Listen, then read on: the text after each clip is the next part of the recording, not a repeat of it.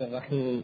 مالك يوم الدين. وصلى الله وسلم وبارك على نبينا محمد وعلى آله وصحبه أجمعين. وبعد فقد كنا انتهينا في الأسبوع الماضي من شرح الفقرة التاسعة والأربعين. ونبدأ بعون الله تعالى في شرح الفقرة الخمسين من هذه العقيدة. نسأل الله تبارك وتعالى أن ينفعنا جميعا بما نسمع وما نقول إنه سميع مجيب.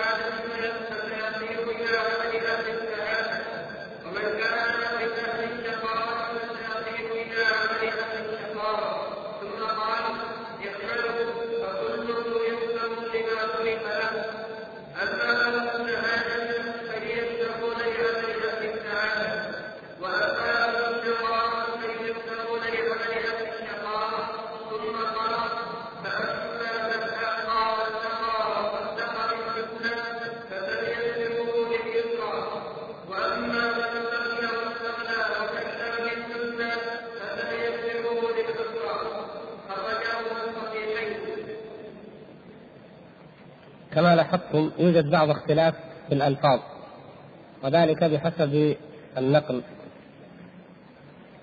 في الحديث. فنبدأ بسم الله في هذا الموضوع الذي ابتداء من هذه الفقرة الخمسين سوف نبتدئ فيه وهو موضوع عظيم وباب مهم وقد أطال فيه الشارح رحمه الله تعالى تبعا لإطالة المؤلف الماتن فيه بل هو أكثر الأبواب التي ذكرها الشارح طولا وهو باب القدر. فقد تقدم الكلام عنه في أول هذه العقيدة وهذا من هذه من هذه الفقرة فصاعدا لأسابيع مقبلة بإذن الله سوف نظل فيه.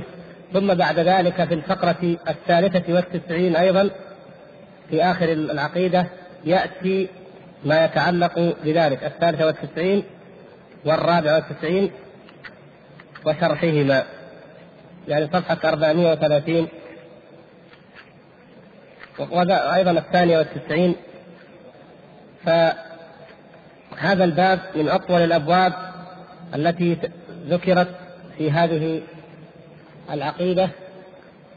ولو نظرتم أيضا إلى كتب السنة الأخرى أو كتب العقيدة التي تسمى السنة لوجدتم أن باب القدر من أطولها كما في السنة لابن أبي عاصم كما في الشريعة للآجري كما في الإبانة لابن بطة وأمثالها من الكتب التي ألفت شرح أصول اعتقاد أهل السنة والجماعة للالكائي وغيرها.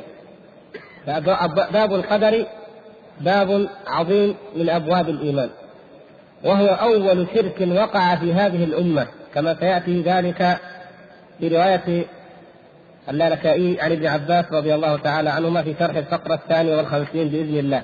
أول شرك وقع في الإسلام هو إنكار القدر. والإيمان بالقدر لا تخفى عليكم أهميته. فهو أحد أركان الإيمان الستة التي جاءت في الحديث العظيم الشريف المشهور حديث جبريل عليه السلام لما جاء إلى النبي صلى الله عليه وسلم في آخر عمره صلى الله عليه وسلم بعد أن اكتملت الشريعة وأبان الله تبارك وتعالى الدين وأظهره فجاء جبريل عليه السلام جاء أمين الوحي جاء سيد الملائكة بنفسه جاء إلى النبي صلى الله عليه وسلم ولكن جاء في هيئة بشرية إنسية كما روى ذلك عمر رضي الله تعالى عنه بينما نحن جلوس عند رسول الله صلى الله عليه وسلم إذ اطلع علينا رجل ما شأنه شديد بياض الثياب شديد سواد الشعر لا يرى عليه أثر السفر ولا يعرفه منا أحد. هذا حال عجيب. هذا الإنسان بهذا الشكل من هذا؟ لم يعرفوه. فهذا هو الرسول الملكي كما أن محمدا صلى الله عليه وسلم هو الرسول البشري. فهذا أفضل خلق الله سبحانه وتعالى من الملائكة جاء ليبين لهذه الأمة دينها كما أخبر النبي صلى الله عليه وسلم عند انصرافه قال يا عمر أتدري من الرجل؟ قال قلت الله ورسوله أعلم. قال هذا جبريل أتاكم يعلمكم دينكم. فديننا هو هذا هو الإسلام والإيمان والإحسان. فسأله عن أركان الإسلام على أرجح الروايات ثم سأله بعد ذلك عن أركان الإيمان. فقال أخبرني عن الإيمان. فقال صلى الله عليه وسلم أن تؤمن بالله وملائكته وكتبه ورسله واليوم الآخر وبالقدر خيره وشره. قال صدقت. صدقه جبريل عليه السلام. فجعل الإيمان بالقدر ركنا من أركان الإيمان. وبهذا لا يمكن ولا يكون الإنسان مؤمنا إلا إذا آمن بالقدر. لا يؤمن إنسان على الحقيقة إلا إذا آمن بالقدر. والإيمان بالقدر نعمة من نعم الله. فوق أنه ركن من أركان الإيمان. وعبادة لله تبارك وتعالى تعبد الله بها هذه القلوب من هؤلاء العباد هو نعمة من نعم الله تبارك وتعالى على الإنسانية. الإيمان بالقدر هذا الذي يغفل عنه أكثر الناس ولا يأبهون به. بل أكثر الناس معترضون على قدر الله. أكثر خلق الله اليوم وفي كل زمان هم من المعترضين على أقدار الله تبارك وتعالى. يعترضون على أوامر الله الكونية القدرية مثل ما يعترضون على أوامر الله الشرعية الدينية. يعصون الله سبحانه وتعالى ويخالفون أمره ونهيه وكذلك يعترضون على أقداره على قسمته على ما ما يبتلون به من المصائب والنكبات على كل ما لا يرضيهم. مما يقع في هذا الكون يعترضون ولا يؤمنون بالله ولا يؤمنون بالقدر ولا يفصلون إلى أن في الإيمان بالقدر رحمة من الله سبحانه وتعالى ونعمة أنعم بها على العالمين. والإيمان بالقدر معلوم لدى الفطر أكثر الناس في العالم. من قديم الزمان وحديثه يؤمنون بالقدر ولا ينكرونه إلا السواد لا ينكر القدر إلا السواد وإنما وقع غلط الأمم الماضية في إثبات القدر لم يقع في نفيه وإنما أخطأوا في فهمه. أثبتوه ولكن على غير الوجه الشرعي وفهموه على غير مفهومه الحقيقي. ولهذا لما ذكر الله تبارك وتعالى احتجاج المشركين على النبي صلى الله عليه وسلم بالقدر فيقول الذين أشركوا لو شاء الله ما أشركنا ولا آباؤنا. وقال الذين أشركوا لو شاء الله ما عبدنا من دونه من شيء نحن ولا آباؤنا. هذا الاعتراض لما وقع من المشركين وقالوا لو شاء الرحمن ما عبدناهم وغير ذلك مما اعترض به المشركون واحتجوا به على النبي صلى الله عليه وسلم هم يثبتون المشيئة لله. الله سبحانه وتعالى أجابهم في الموضعين في الأنعام والنحل. كذلك كذب الذين من قبلهم. كذلك فعل الذين من قبلهم. إذا الأمم السابقة أيضا كانت تعرف القدر وتؤمن به تثبته ولكن لا تؤمن به على الحقيقة وإنما تدعي الإيمان به أو تؤمن به في معرض الاحتجاج به لمضادة شرع الله. تحتج بشرع الله بقدر الله على شرع الله. تحتج بمشيئة الله على رضاه. وعلى محبته وإرادته الدينية. إذا الشاهد الآن هو نفهم أن الأمم الماضية كانت تعرف القدر وكانت تؤمن به ولم ينكره في العالم إلا السواد. والعرب في الجاهلية كانوا يؤمنون بالقدر وكانوا يثبتونه ولكن أيضا على تخبط وعلى جهل لكن لم يكن لم يكن في العرب في الجاهلية من ينفي القدر. ويقول إن الله لم يقدر شيئا وإن كل ما يقع في الكون فهو مستأنف لا يعلمه الله ولم يقدره الله. لم يكن في العرب من يفعل ذلك. بل ورد عنهم ما يدل على أنهم يثبتونه. مثل ما ورد في هذه الآيات لو شاء الله ما أشركنا لو شاء الله ما عبدنا لو شاء الرحمن ما عبدناهم. أنطعم من لو يشاء الله أطعمه. إذا هم يثبتون مشيئة الله سبحانه وتعالى. ويثبتون إذا القدر. والموضوع الفقرة الخمسين هذه هو المرتبة الأولى من مراتب القدر وهي ماذا؟ العلم. المرتبة الأولى من مراتب القدر هي العلم. لم يكن لدى العرب في الجاهلية ولا لدى أي إنسان في بحسب فطرته لا يوجد شك في أن الله سبحانه وتعالى يعلم كل شيء. أبدا. بل ورد ذلك في أشعار العرب الإيمان بالقدر. فهذا عنترة الفارس الجاهلي الشاعر المشهور يقول في أول قصيدة له يا عدل أين من المنية مهربي إن كان ربي في السماء قضاها. فهو مقر بالقدر رغم جاهليته. لكن هذا الإقرار على تخبط على غير فهم صحيح نعم. كما كما هو شأن الجاهليين. ففي معلقة الزهير مثلا يثبت العلم المرتبة الأولى من مراتب القدر. فلا تكتمن الله ما في نفوسكم ليخفى ومهما يكتم الله يعلم يؤخر فيوضع في كتاب فيدخر ليوم الحساب أو يعجل فينقم فهو كان يثبت العلم أن الله سبحانه وتعالى لا يخفى عليه شيء. يعلم الجهر إنه يعلم الجهر من القول ويعلم ما تكتمون. فهذا مضمون الآية ذكره زهير في شعره. أن الله سبحانه وتعالى عليم بكل شيء وكان هذا معلوما لدى العرب المشركين قاطبة. لكن نجد في موضع آخر ماذا يقول زهير؟ مثلا رأيت المنايا خبط عشواء من تصب تمته ومن تخطئ يعمر فيهرم. اذا كيف ماذا ما هي نظرة زهير وهو حكيم العرب؟ وهو الذي شعره يمتاز عنهم جميعا بهذه الحكمة كما في هذه الأبيات وغيرها. رأيت المنايا خبط عشواء المنايا الموت الأقدار التي تنزل بالناس فيموتون. خبط عشواء العشواء هي الناقة ضعيفة البصر. الناقة التي بصرها ضعيف. كيف تمشي؟ تخبط هكذا وهكذا بأرجل. لأنها لا ترى تخبط يمين وشمال فيقول رأيت المنايا خبط عشواء. هكذا خبط عشواء. من تصب تمته ومن تخطئ يعمر فيهرم. لا ليس الأمر كذلك أبدا.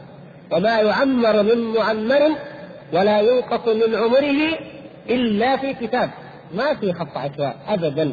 ليس في هذا الكون كله خبط عشواء على الإطلاق. أبدا. بل هذا العلم الذي أثبته نفس زهير وكان العرب يثبتون في الجاهلية يقتضي أنه لا يوجد أدنى شيء في الوجود إلا هو بحكمة. والله سبحانه وتعالى دبره وقدره. وعنده مفاتح الغيب لا يعلمها إلا هو ويعلم ما في البر والبحر وما تسقط من ورقة إلا يعلمها. ولا حبة في ظلمات الأرض ولا رطب ولا يابس إلا في كتاب مبين. سبحان الله. لا رطب ولا يابس. الشيء الرطب أدنى بعد تحرث تجد فيها الملايين من الأحياء. تعيش وتموت وفق أعمار قدرها الله تبارك وتعالى. قدر أن هذا المكروب يعيش دقيقة أو نصف دقيقة. بعضها لا يعيش إلا 30 ثانية وربما أقل من ذلك. لكن هذا العمر مكتوب ومحسوب ومقدر عند الله سبحانه وتعالى. كل شيء يعلمه الله سبحانه وتعالى. تمطر السماء ما من قطرة تنزل إلا والله سبحانه وتعالى يعلمها. يعلمها منذ أن أخرجها من البحر وساقها في هذا السحاب. ثم أين تنزل؟ يصيب به من يشاء ويصرفه عمن يشاء كله بقدر. ثم هذه النقطة تقع ها هنا. إن شاء الله تعالى وقعت على نبتة فدخلت فيها أو فامتصتها وإن شاء وقعت على صخرة وإن شاء وقعت في البحر نفسه وإن شاء أينما يشاء سبحانه وتعالى. فكل شيء عند الله سبحانه وتعالى معلوم. بل أعجب من ذلك يا إخوان نحن نعجب أن علم الله سبحانه وتعالى يتسع لهذا كله. أعجب من ذلك أن الله تبارك وتعالى قد كتبه وقدره قبل أن يخلق السماوات والأرض بخمسين ألف سنة. هذا عجب. كونه عز وجل يعلمها هذه الحبة أين تقع والرطب واليابس كل شيء يعلمه هذا عجيب. لكن أعجب منه أنه قد كتبه. فهو قد كتبه ثم يقع وفق ما كتب وهو علمه قبل ذلك قبل أن يخلقه وكتبه ثم وقع مثل ما كتب. فعلمه وكتبه وخلقه. كل ذلك منه سبحانه وتعالى. إذا لا يوجد على الإطلاق في هذا الكون ذرة ولا هباءة من غير قدر من الله سبحانه وتعالى. أبدا. ولكن الإنسان ظلوم كفار. الإنسان الذي لا يتأمل ولا يدرك حقيقة هذا الإيمان ولا ويغفل عن التفكر في خلق الله وعن التفكر في عجائب هذه الأقدار. فكان العرب في الجاهلية وكانت الأمم السابقة تؤمن إذا بالقدر في الجملة. لا تنكر لا تنكر أن الله قدر الأشياء إنكارا هكذا لكنها تخطئ في فهم حقيقة القدر. فلما بعث الله تبارك وتعالى نبيه محمد صلى الله عليه وسلم بهذا الدين العظيم بهذا الإيمان وبين صلى الله عليه وسلم لنا ديننا وبين كل شيء كان من أعظم ما بين صلى الله عليه وسلم ومن أعظم ما بينه الله تبارك وتعالى في القرآن مسألة القدر وموضوع القدر. وآمن بها صحابته الكرام وآمن السلف الصالح بالقدر وكان لهذا الإيمان الأثر العظيم في طاعة الله في طاعتهم لربهم في جهادهم في سبيل الله سبحانه وتعالى في تمسكهم بكتاب الله في صبرهم على الشدائد والمحن.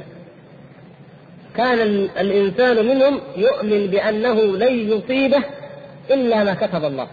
كما أمرهم الله سبحانه وتعالى أن يقولوا للمنافقين الذين يشمتون بهم إذا أصيبوا فإذا كانت لهم الغلبة قالوا نحن منكم وأظهروا الفرح ليأخذوا الغنائم ليشاركوهم في الغنائم ولكن ذلك يسوءهم في قلوبهم.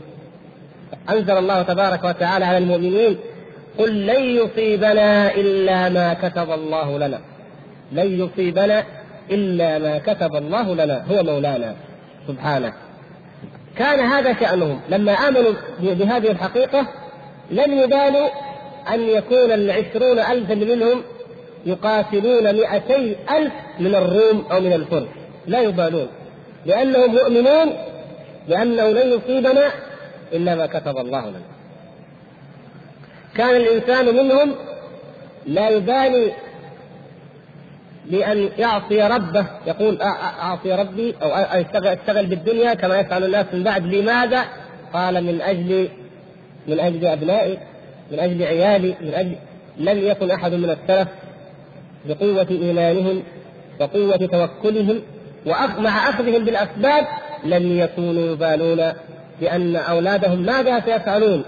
الله يتولى الصالحين لكن هم يعملون في هذه الحياة الدنيا للآخرة يحرثون للدار الآخرة ويأخذون بالأسباب التي بها قوامهم ومعيشتهم في الدنيا ولكن لا يشغلهم ذلك عن طاعة الله فلا يعصون الله من أجل شيء من الدنيا لأنهم يؤمنون أن ما كتب الله سبحانه وتعالى للعبد من رزق فإنه آتيه. وما لم يكتبه الله سبحانه وتعالى لا يأتيه أبدا. كما قال لهم نبيهم صلى الله عليه وسلم إن روح القدس نفث في روعي أي ألقى في نفسي في قلبي أنه لن تموت نفس حتى تستكمل رزقها وأجلها. فاتقوا الله وأجملوا في الطلب. هكذا قال هكذا أدبهم رسول الله صلى الله عليه وسلم. اتقوا الله وأجملوا في الطلب. الإنسان يحتاج وقد يطلب لكن يطلب طلبا جميلا أو مجملا. أما الإلحاح والإلحاف فليس هذا من شأن المؤمنين وليس هذا من أدب المتقين عند السؤال. فكان الصحابة الكرام رضوان الله تبارك وتعالى عليهم أعظم الناس فهما لحقيقة القدر كما سيأتي إن شاء الله عند تفصيل ذلك. وفي نفس الوقت أدركوا أو عرفوا أن الإيمان بالقدر حقيقة وأن التوكل على التوكل على الله حقيقة يدفع المؤمن إلى العمل الصالح إلى الاجتهاد في طاعة الله. قالوا إذا نجتهد اجتهدوا في طاعة الله في الجهاد في سبيل الله. في الأمر بالمعروف في النهي عن المنكر ولا لم تكن تأخذهم في الله نومة لائم ولا يهابون في ذات الله سبحانه وتعالى أحدا كائنا من كان فألقى الله تبارك وتعالى الرعب في قلوب أعدائهم لما أن امتلأت قلوبهم بمهابة الله وخوف الله والتوكل على الله سبحانه وتعالى. ثم إنه حدثت في هذه الأمة ما حدث في غيرها كما أخبر بذلك النبي صلى الله عليه وسلم لتتبعن أو لتركبن سنن من كان قبلكم حذو القبة بالقبة حتى لو دخلوا جحر ضب لدخلتموه. وفي رواية حتى لو أن أحدهم أتى امرأته على قارعة الطريق لفعلتموه. نعم هذه مصيبة. وابتليت هذه الأمة بما ابتليت به الأمم من قبلها. وقد ظهر الجدال في القدر في الأمم التي قبلنا عند النصارى وعند اليهود. وغيرهم من الأمم اليونان والهنود. فكانوا بين جبرية وبين قدرية منكرين. كان هذا حال الأمم من قبلنا تجادلوا في ذلك. وكان الغالب الغالب على الناس كما هو الحال اليوم الغالب على الناس هو الجبر هو الاعتراض والاحتجاج للقدر على الشرع ضد الشرع. أما النفي المطلق فلا ينفي القدر نفيا مطلقا إلا الشواذ في جميع العصور. لكن كان وقع الخلاف في من قبلنا فوقع أيضا في هذه الأمة. وهكذا أراد الله وقدر الله. متى ظهر الخلاف في القدر؟ متى أول ما ظهر الخلاف في القدر؟ لا في هذه الأمة. أيوه نعم معبد الجهني. في عصر الخلفاء الراشدين وقع ذلك؟ لا بعد الخلفاء الراشدين. الذين أدركوا القدرية من الصحابة هم من كان من صغار الصحابة. أدركهم التابعون وأدركهم صغار الصحابة الذين كانوا في عهد النبي صلى الله عليه وسلم أحداثا من الصحابة. مثل من؟ عبد الله بن عباس وعبد الله بن عمر. نعم وأمثالهم. نعم هذا هو ولهذا الذي روى حديث جبريل هذا المشهور الذي رواه من رواه؟ عبد الله بن عمر عن أبيه عن أبيه عمر ورواه من أجل هذا لما ظهر معبد الجهني في البصرة وأنكر القدر جاء التابعون إلى أصحاب رسول الله صلى الله عليه وسلم يسأل يسأل يسألونهم فسألوا سألوا ابن عمر وسألوا ابن عباس كما يأتي تفصيل ذلك إن شاء الله عن هذه المسألة وعن هؤلاء القوم الذين ظهروا. والمقصود الآن نفهم أن تاريخ ظهور القدر كان إذا في أواخر عهد الصحابة أو في زمن صغار الصحابة رضوان الله تعالى عليهم ظهرت مقالة القدرية. وظهرت مقالتهم في موضعين في بلدين من البلدان. أين هما؟ البصرة دمشق. لماذا؟ في سبب لو تأملنا. ظهر إنكار القدر في البصرة. ظهر في البصرة أمر آخر أيضا قد ذكرناه فيما قبل تذكرونه؟ لا. فشيء ظهر في الكوفة. البصرة ظهر فيها شيء آخر. ظهر فيها الغلو في التعبد والصوفية التصوف أيضا. أول ما ظهر التعبد على غير سنة النبي صلى الله عليه وسلم الغلو في العبادة والصوفية الأوائل أول ما ظهر ذلك من البصرة ثم انتشر. وظهر في البصرة أيضا أول ما ظهر القدر. لماذا؟ طبعا هناك أسباب جعلها الله سبحانه وتعالى. أبعد البيئات عن عن البدع هي بيئة مكة والمدينة في ذلك الزمن. لماذا؟ لأن فيها أصحاب النبي صلى الله عليه وسلم. وفيها العلم ولأنها بعيدة عن الفلسفات الضالة عن فلسفات الهند واليونان عن ضلالات اليهود والنصارى. فهي بيئة نقية خالصة صافية ولهذا لم يكن فيها تلك البدع ولم تظهر فيها تلك الضلالات إلا فيما بعد لما نقلت إليها. أما البيئات التي ظهرت فيها هذه البدع فأول ما ظهرت في في البصرة لأن البصرة كما تعلمون هي منفذ المسلمين إلى الهند. الاتصال بالهند عن طريق البصرة. فالغلو في التعبد على الطريقة البوذية وإنكار القدر هذه الفلسفات كانت موجودة عن طريق الهند وعن طريق أيضا الفرس وهم أقرب عن طريق المجوس. فما تزال كتب المجوس آثار المجوس أفكار المجوس لا تزال موجودة لدى تلك الأمم سرا. وعقائدهم موجودة كفروا بها سرا فبثوها في ضعاف الإيمان. هنالك. فظهر معبد الجهني في البصرة وظهر غيلان الدمشقي في دمشق. ويقال إن أستاذ غيلان هو رجل من النصارى يقال له يوحنا هو الذي يوحنا الدمشقي هو الذي ألقى إلى غيلان هذه المقالة. ويأتي إن شاء الله فيما بعد يأتينا آه مناظرة الاوزاعي لغيلان أو إشارة إليها ونأتي بها إن شاء الله أو بجزء منها. فغيلان ظهر في دمشق. هل كان معبد وغيلان على حال واحد وعلى شأن واحد؟ حتى نعرف أيضا هنا هنا عبرة عبرة نأخذها يا إخوان. لم يكن الرجلان على حال واحد. لماذا؟ معبد كان كان عالما. معبد الجهني كان عالما. كان محدثا. ولم يكن من فقط الناس أو من جهالهم ولكن وقع فيما وقع فيه المغضوب عليهم. عافانا الله وإياكم. الذين يضلون وينحرفون على علم. وأما غيلان فإنه وقع في طريق الضالين الذين يضلون عن جهل. فغيلان لم يكن من أهل العلم ولا من أهل الفضل والشان وإنما تلقف هذه المقالة وأخذ ينشرها فاشتهر بين الناس بهذه المقالة. وإلا لم يكن له من قبل أي قيمة أو شأن. ظهر كلاهما. ما الذي خالفت فيه القدرية أول ما ظهرت؟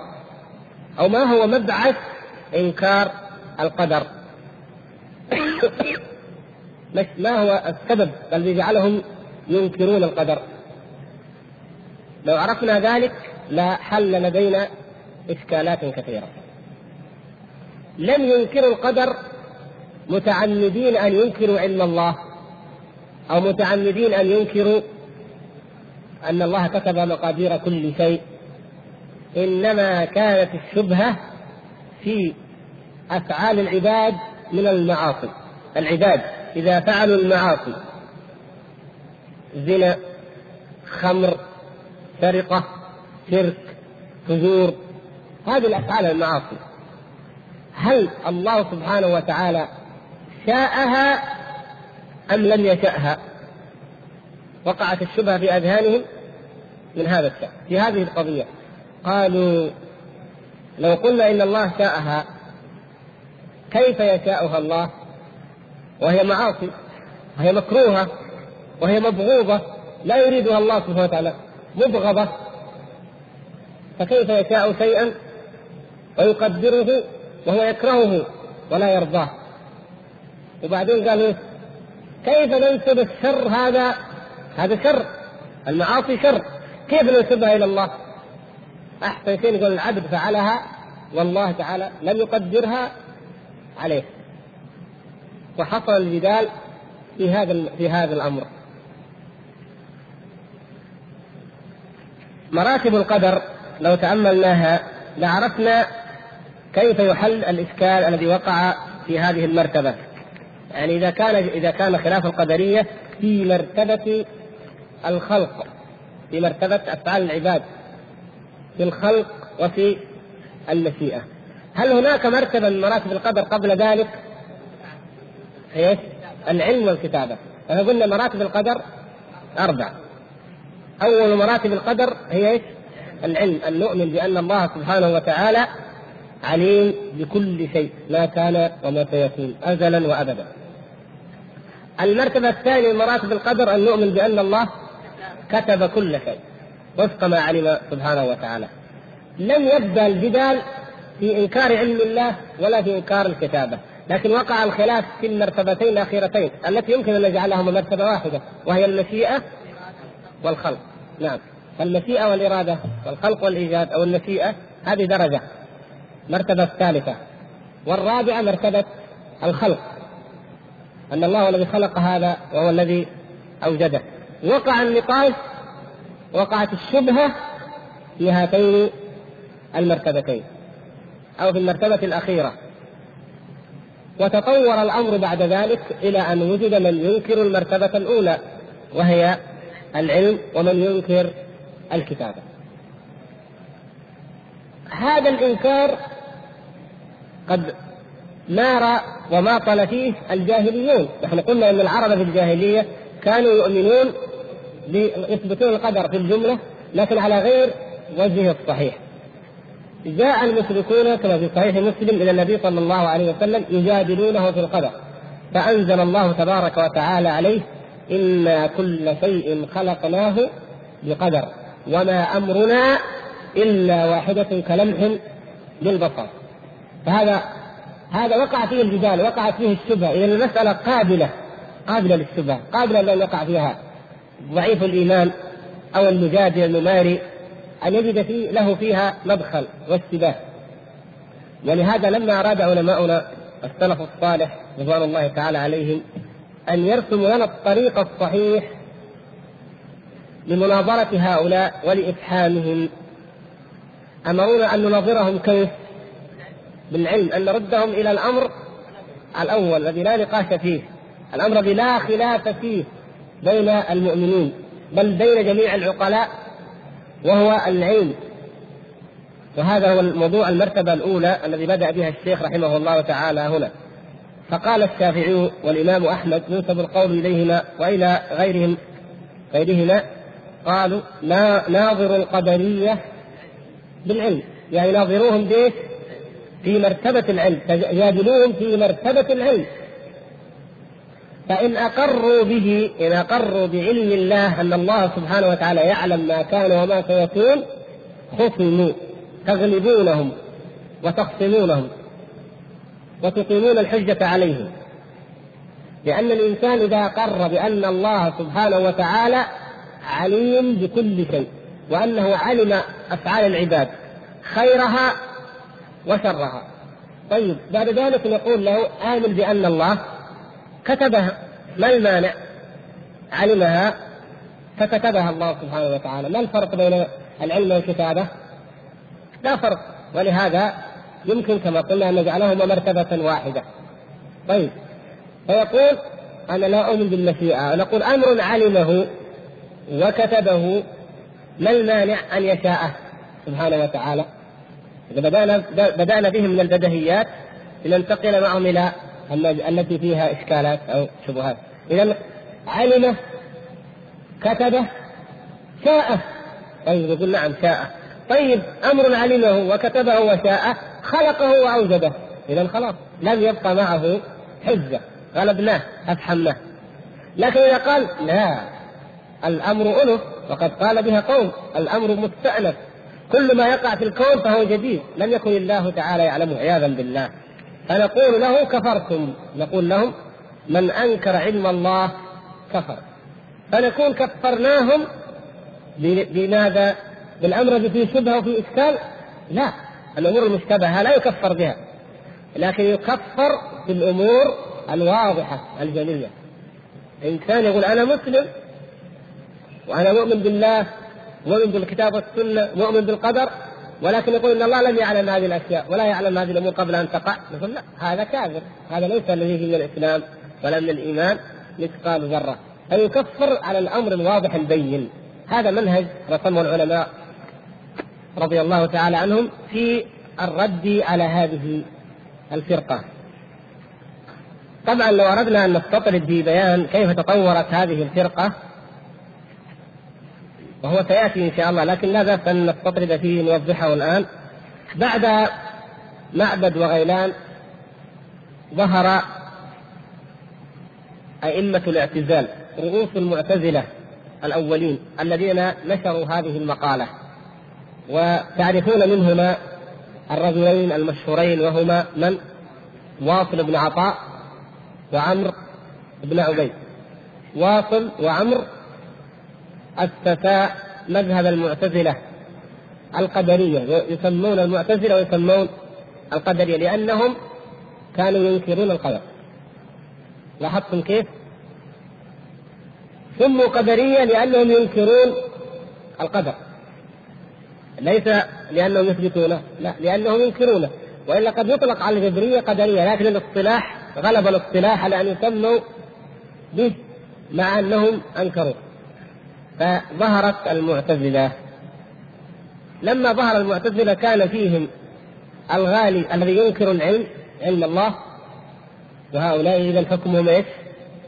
كفار لا حظ لهم في الإسلام. وكان منهم الذي ينكر فقط أن الله خلق أفعال العباد المعاصي والشر. وأما أفعال الخير فإن الله سبحانه وتعالى هو خالقها. إذا لو أن عبدا من العباد صلى وصام وزكى وحج واستقام قال هذه الأفعال من خلق الله سبحانه وتعالى. يقولون هذه من خلق الله. فإذا زنى وسرق وشرب الخمر قالوا هذه من فعله هو خلقها هو العبد. حتى لا ننسب الشر إلى الله وحتى لا نقول إن الله شاء شيئا وقدره ثم يحاسبه عليه ويعذبه به. هكذا أرادوا. هكذا ظنوا هكذا زعموا. فوجد فيهم هؤلاء ووجد فيهم هؤلاء. ولهذا سمي هؤلاء بماذا؟ المجوس القدرية مجوس هذه الأمة. ورد ذلك في أحاديث لكن لا يصح رفع شيء منها. لم يصح رفع شيء منها كما بين ذلك الحافظ ابن الجوزي رحمه الله تعالى وغيره. في الموضوعات. هذه من الحديث الموضوع رفعها. أما في كلام السلف فقد ورد ذلك أنهم سموا القدرية مجوس هذه الأمة. لماذا؟ لماذا سمي هؤلاء القدرية المجوسية؟ أيوه. نعم. يعني المجوس يقولون إن للشر إلها وللخير إلها. فإله الخير النور يخلق الخير. وإله الشر هو الظلام وهو يخلق هو الذي يخلق الشر. فجعلوا خالقين. هؤلاء القدرية جعلوا لأفعال العبد خالقين. جعلوا لأفعال العبد خالقين. الأفعال أفعال الطاعات الطاعات والقربات خالقها من؟ الله. والشر المعاصي خالقها الإنسان بزعمهم اذا هؤلاء هم مجوس هذه الأمة شابه المجوس في ذلك حيث أثبتوا خالقين والله سبحانه وتعالى هو خالق كل شيء وقد أجمع أهل السنة على أن الله سبحانه وتعالى هو خالق أفعال العباد خيرها وشرها كما سيأتي إيضاحه إن شاء الله. هكذا اذا وصلنا إلى مرحلة الاعتزال. بعد ذلك ظهر التصوف وعم وانتشر فانتقلت هذه المسألة انتقلت قضية الجبر إلى معنى وإلى أبعاد أعمق وأعظم من ذلك بكثير لكن في مرحلة الاعتزال هذه ظهر ضدهم ضد القدرية النفاة وهو من؟ وهم الجبرية. الجبرية. هؤلاء ينفون القدر وهؤلاء جاءوا فأثبتوا القدر إثباتا مغالا فيه. غلوا في الإثبات حتى سلبوا العبد إرادته وقدرته ومشيئته التي جعلها الله سبحانه وتعالى فيه. فقالوا قال الجبرية إن الإنسان مثل الريشة في مهب الريح. وإن الحركات الإرادية التي يفعلها إذا مشى وإذا قام وإذا تحرك إذا صلى إذا سرق إذا فعل الخير أو فعل الشر مثل حركات المرتعش الذي يأخذه البرد ويرتعش هكذا. يعني ليست إرادية ولا اختيارية. وهؤلاء الجبرية رأسهم وزعيم هو من؟ الجهم بن صفوان. الجهمية هم أيضا جبرية. الجهم بن صفوان هذا الرجل الذي اشتهر إلحاده وعم شره العالم الإسلامي وغيره. هذا الرجل ابتدع هذا وأخذه أيضا نقلا لأن مقالة جهم في الحقيقة ما هي إلا مأخوذة من كلام الفلاسفة ومن كلام الصابئين. فأثبت أن كل ما يجري في هذا الكون من أفعال فأن الله تعالى هو الفاعل لها وليس لغير الله مشيئة ولا إرادة. فقابل الغلو بالغلو وأولئك أيضا قابلوا الغلو بالغلو وأخذ الفريقان يتجادلان ويتصارعان. حتى ظهر كما قلنا وأشرنا ظهر التصوف. يعني في القرن الثالث تقريبا. في القرن الثالث أصبحت الفرقتان متميزتين. هناك فرقة تغلو في نفي القدر وهم المعتزلة الغلاة والفلاسفة. غلا الفلاسفة في ذلك حتى أنكروا العلم. العلم الذي قلنا أنه لا ينكره إلا كافر أنكره الفلاسفة. الكندي والفارابي وابن سينا وأمثالهم قالوا إن الله تعالى لا يعلم إلا الكليات. تعالى الله عن ذلك علوا كبيرا. ولا يعلم الجزئيات لا يعلمها.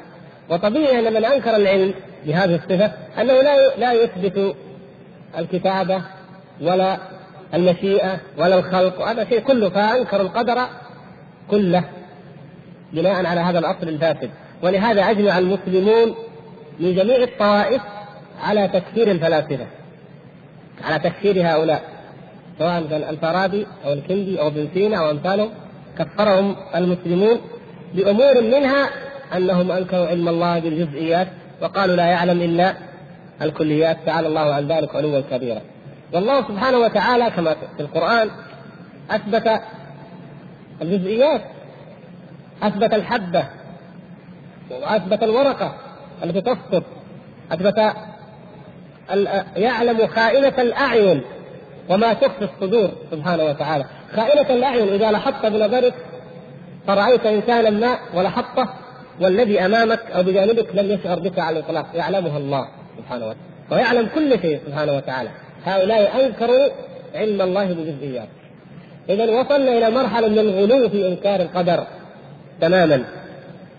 في المقابل الجبرية لما تغلبت بغلاف الصوفية ظهر شر عظيم ونجم داء خطير وهو لما ظهر الذين يقولون إن أفعالنا كلها من فعل الله. أخي على طريق الحق هنا منتصف الشريف. لكن جاءهم الصوفية قالوا لا مثلا ما هي كذا.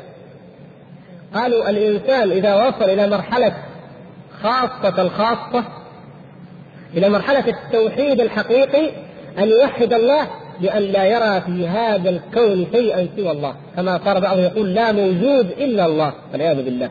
فلا يرى أي شيء إلا الله.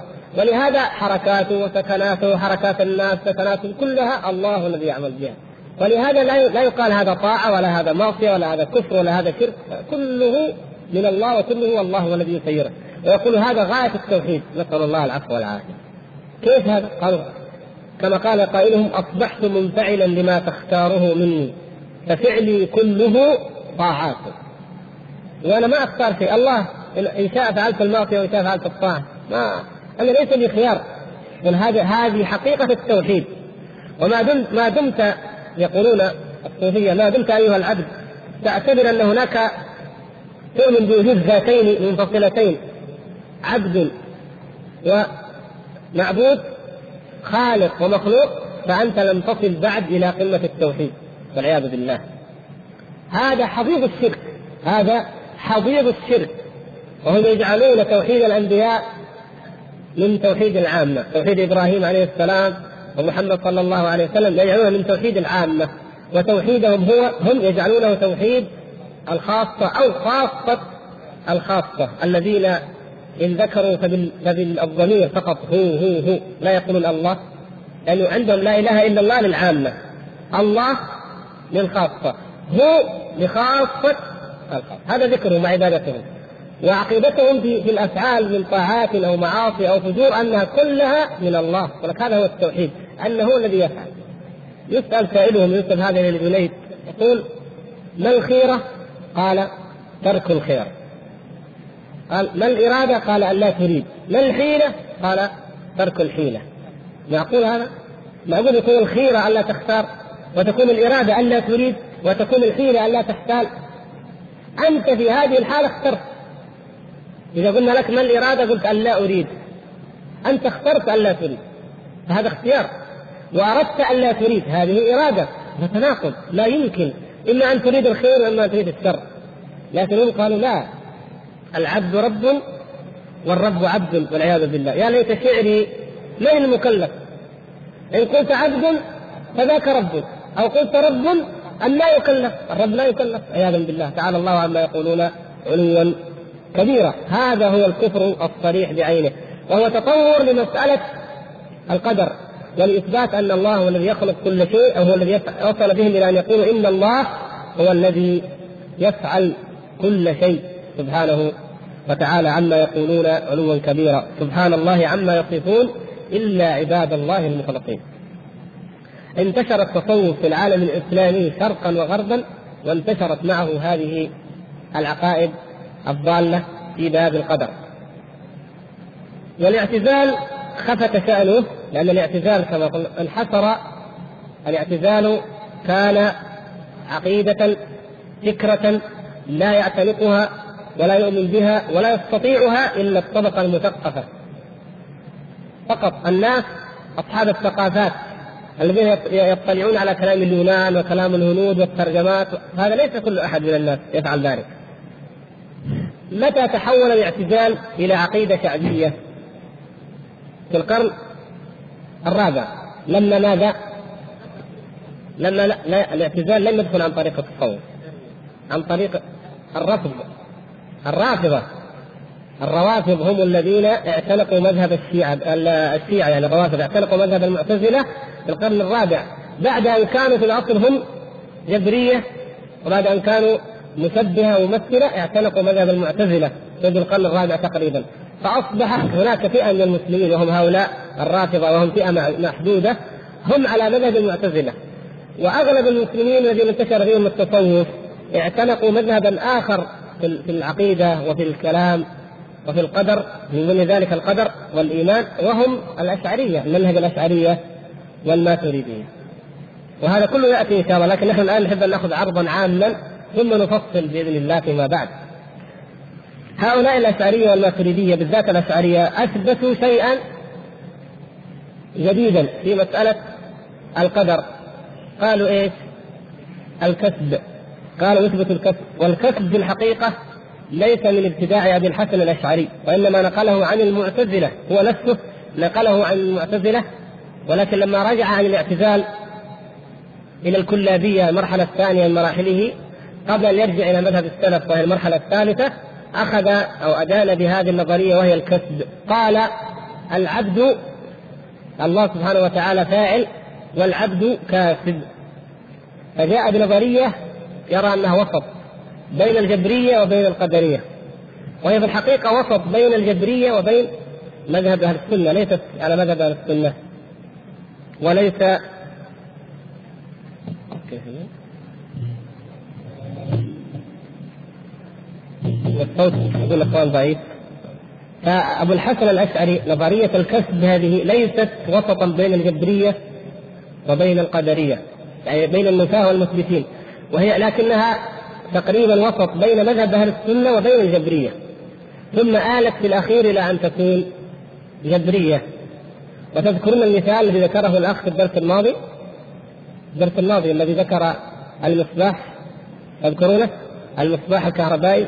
الذي قال إذا قفل قفل الأب يعني يقول الأب يريد أن يمتحن ابنه فقال له هذا المصباح لا تنفخ لو نفخت فيه وانطفأ لعاقبتك. وكان هذا المصباح الكهربائي لا ينطفي بالنفخ وإنما ينطفي بالزر. والأب عنده الزر فإذا نفخ الابن يطفئ الأب المصباح ثم يضرب الابن فيقول أضربك لأنك خالفت أمري فاطفات المصباح. يقولون هذا هذا من الأمثلة هذا مثال من الأمثلة التي يثبتها الأشعرية. وقد كانوا من قبل يثبتون أمثلة أخرى كما ذكر البغدادي بغدادي صاحب الفرق بين الفرق من الأشاعرة. يضرب مثالا آخر يقول في كتاب أصول الدين يقول لو أن رجلين حملا حجرا واحدا وأحد الرجلين الرجل الكبير رجل أحدهما كبير أحد الرجلين كبير وأحدهما صغير. الكبير لو حمل الحجر وحده يستطيع. فجاء الصغير وحمل الحجر معه. فجاء المعاقب الذي يعاقب على حمل الحجر فعاقب الصغير وضربه فإنه لا يكون ظالما لأنه حمل مع مع الكبير. وإن كان الكبير هو الذي يستقل بحمله وحده. يقول هذا مثال لأن الله سبحانه وتعالى هو الفاعل الحقيقي ولكن العبد يشارك فقط. وإلا لو ترك العبد ما فعل فإن الفعل يقع من غيره. فيعاقب على هذه المشاركة وإن كانت مشاركة غير مؤثرة. تعالى الله عما يصفون. كل هذا مخالف للإيمان بالله والإيمان بالقدر على حقيقته. ولهذا يقال لهم ماذا تقولون في رجل زنى؟ هذا ما قاله لهم القدرية. وقاله لهم أهل السنة القدرية النفاة طيب رجل زنى أتنسبون هذا الفعل إلى الله؟ تعالى الله عن ذلك علوا كبيرا. هذا على كلامكم أنه لا فاعل إلا الله. في عقيدة الأشعرية المسماة جوهرة التوحيد منظومة شعر يحفظونها ويدرسونها في أكثر أنحاء العالم الإسلامي مع الأسف. يقول والفعل والفعل في التأثير ليس إلا للواحد القهار جل وعلا. يقول لك لا تثبت الفعل إلا لله جل وعلا. لا يؤثر إلا الله ولا يفعل إلا الله جل وعلا. طيب هذا إذا إذا واحد زنا. من الفاعل في هذه الحالة؟ إن قالوا والله تعالى الله عن ذلك علوا كبيرا هذا هو الكفر. وإن قالوا فعل العبد طيب إذا هذا العبد هو الفاعل. والله ماذا؟ هو الخالق. خالق. الله سبحانه وتعالى في القرآن نسب الأفعال إلى من؟ إلى العبد. الأفعال بما كنتم تعملون. تفعلون. الصلاة أيضا. اسجدوا اركعوا افعلوا الخير. كل ذلك نسبه الله سبحانه وتعالى إلى العبد. فأما من أعطى هذا هذه الآية التي قرأها النبي صلى الله عليه وسلم على الصحابة. فأما من أعطى واتقى وصدق بالحسنى وفي والمقابل وأما من بخل واستغنى وكذب بالحسنى. اذا هذه الأفعال من الذي فعلها؟ العبد الإنسان. اذا الله تعالى خلق الإنسان وخلق أفعاله خلق القدرة هذه التي فيها يفعل الأفعال لكن الفاعل هو الإنسان الإنسان له إرادة وله مشيئة ولا لا؟ له لأن الله تعالى يقول وما تشاءون إلا أن يشاء الله لمن شاء منكم أن يستقيم وفي الآية الأخرى قال إيه؟ فمن شاء فليؤمن ومن شاء فليكفر اذا الله سبحانه وتعالى أثبت لنا مشيئه وأعطانا إياها. ولكن بعد أن بين لنا الصراط المستقيم انا هديناه السبيل. اما شاكرا واما كفورا هو يختار. اما أن يختار الكفر واما أن يختار الإيمان. فكيف نقول انه لا مشيئه له في الحقيقة وان الفاعل هو الله؟ تعالى الله عن ذلك علوا كبيرا. فالعبد فاعل على الحقيقة ولكن الخالق هو الله. ولهذا يجازى العبد ويحاسب لا على مشاركة فورية ولا على كسب أو تأثير لا, لا قيمة له. إنما يحاسب العبد ويجازى لأنه فعل ذلك. لأنه فعل. فإن أطاع فإنه يثاب لأنه فعل الطاعة واختارها وأرادها وأحبها. وإن عوقب فلأنه اختار المعصية وأرادها وأحبها وفعلها. إذا في كلا الحالين الأمر واضح بين جلي لكن الذي حصل أيها الإخوان أن العالم الإسلامي في معظمه توزعته هاتان الطائفتان. الطائفة التي عم فيها التصوف اقترن التصوف مع الكسب أنه لا فاعل إلا الله فالعوام يعتقدون أو أو يعلمون أنه لا فاعل إلا الله. ومشايخ الطرق وعباد الضلالة يعتقدون أنهم من خاصة الخاصة لأنهم لا يرون لأحد في هذا الكون فعلا ولا تاثيرا إلا لله. تعالى الله عن ذلك علوا كبيرا. وفي المقابل الاعتزال بقي محدودا عند الروافض. وهم الذين ينكرون القدر. ولهذا رد عليهم شيخ الإسلام ابن تيمية رحمه الله تعالى في كتابه العظيم النادر المثال الذي لم يكتب مثله في بابه وهو كتاب من منهاج السنة النبوية في نقض كلام الشيعة القدرية الكتاب العظيم الذي طبع الآن في تسعة مجلدات. فهذا بعد هذا العرض العام نعرف كيف انتشأ كيف بدأت بذرة هذه الشبهة الخبيثة ثم انتشرت ثم توسعت حتى عمت أرجاء وأنحاء العالم الإسلامي. أما منهج السلف الصالح ومذهب أهل السنة والجماعة فهو من أوضح ما يكون وأيسر ما يكون ولله الحمد كما أوضحنا آنفا. يثبتون لله سبحانه وتعالى القدر يؤمنون بالقدر بهذه المراتب الأربع. ثم يثبتون للعبد فعلا وإرادة ومشيئة لكن لا يخرج ذلك عن إرادة الله سبحانه وتعالى وعن مشيئته كما لا يخلق لا يخرج فعل العبد عن خلق الله. سبحانه وتعالى. والله خلقكم وما تعملون. فالإنسان إذا بنى بيتا فهذا البيت من خلق الله. صنع سيارة هذه السيارة من خلق الله. لأن الله سبحانه وتعالى خلقها بواسطة هذا بعبده هذا المخلوق وهو الذي خلق مادتها التي تكونت منها. فأفعال العباد من ضمن المخلوقات التي خلقها الله تبارك وتعالى وهذا ليس فيه أدنى شبهة ولله الحمد عند أي عاقل. وهذا ما يميز أعظم من أعظم المميزات التي أشرنا إليها من قبل مميزات عقيدة أهل السنة والجماعة وعقيدة السلف الصالح أنها فطرية ميسرة واضحة يفهمها ويعقلها. كل إنسان إذا أراد أن يعقل وإذا ترك الجدال وترك التقليد. والا فهؤلاء المقلدون الذين يقولون كما يقول صاحب الجوهرة والفعل في التأثير ليس إلا للواحد القهار جل وعلا ومن يقل بالطبع أو بالعلة فذاك كفر عند أهل الملة. عجيب. إذا قال الإنسان الأشياء تفعل بطبعها أو علة في شيء أن شيئا علة في شيء كفر عند أهل الملة. طيب لكن احرصه ومن يقل بالقوة المودعة فذاك بدعي فلا تلتفت. الذي يقول إن الله يخلق الأشياء أو إن العباد يفعلون الأشياء يفعلون الأفعال بقوة أودعها الله تعالى فيهم فالنار تحرق لأن الله أودع فيها الإحراق وجعل من خصائصها الإحراق فقال هذا بدعي هذا كلام أهل البدع فلا تلتفت إليهم. بل الذي يحرق هو الله هكذا الذي يحرق هو الله. النار ليس لها أي تأثير. نقول هذا التقليد وهذا الجمود المنافي للعقل والمنافي للفطرة هو الذي أضل عوام المسلمين عندما يتعلمونه. أما الإنسان إذا بقي على فطرته فإنه لا يختار إلا منهج السلف وعقيدة السلف الصالح لأنها واضحة. وما تشاءون إلا أن يشاء الله.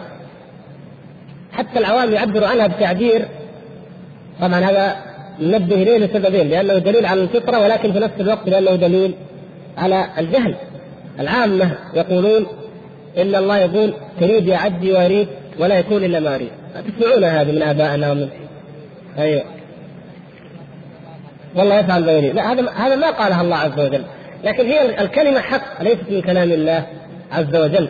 لكن هي في ذاتها حق أن العبد يريد والله يريد ولكن ما يكون إلا ما يريد الله. نعم لأن الفطرة موجودة لكن هم عبروا عنها بكلمة غير صحيحة عندما نسبوها إلى الله سبحانه وتعالى.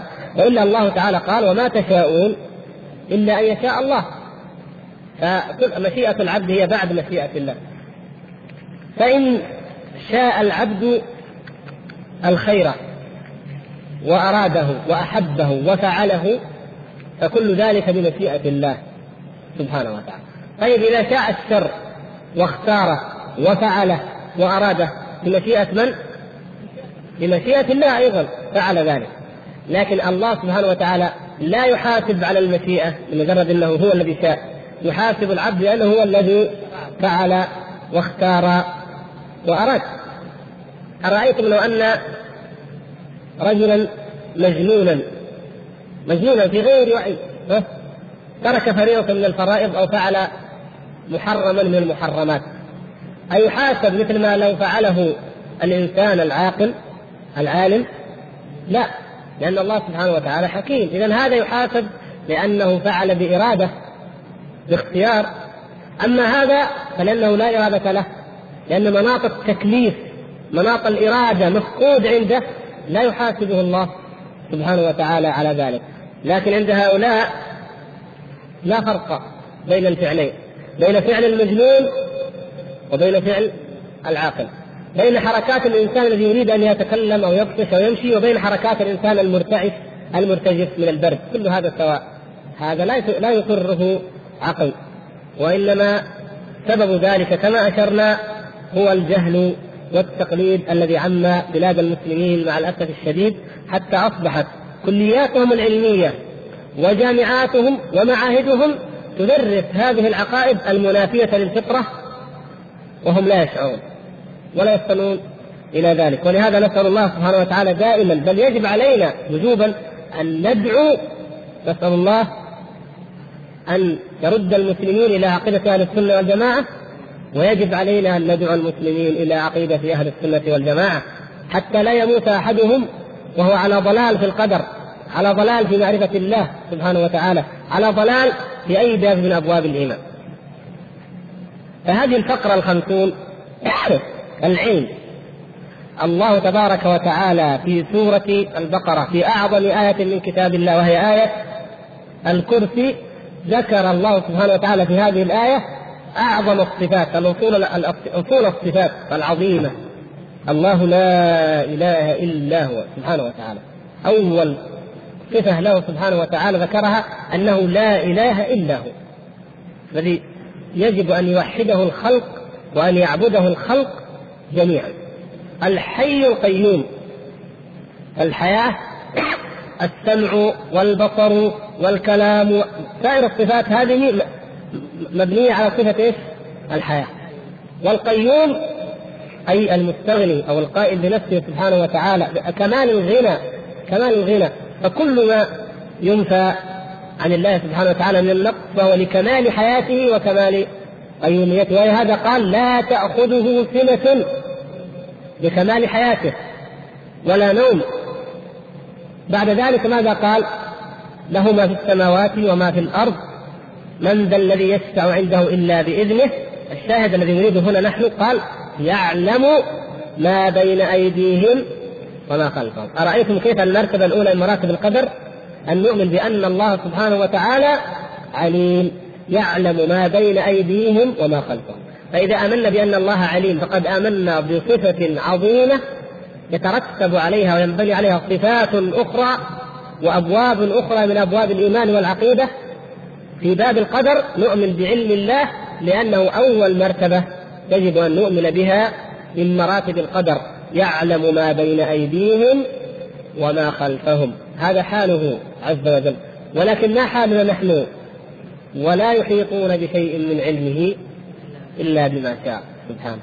نحن لا نحيط بشيء من علم الله إلا بما شاء. كما في قصة الخضر وموسى يأتي الطير فينقر في البحر نقرة. قال أرأيت كم أخذ هذا الطائر من البحر؟ قال نعم. قال ما عندي وعندك من علم الله سبحانه وتعالى الذي علمنا إياه إلا كمثل نسبة هذا الماء الذي أخذه الطائر من قاره من هذا البحر. كم أخذ الطائر من البحر؟ هذا هو العلم الذي الذي أطلع الله سبحانه وتعالى عليه خواص خلقه وأولياءه وأنبياءه. وإلا فعلم الله سبحانه وتعالى لا يطلع عليه كله أحد ولا يحيطون بشيء من علمه إلا بما شاء. فنحن إن شاء الله تعالى بإذن الله سنشرع في شرح أبواب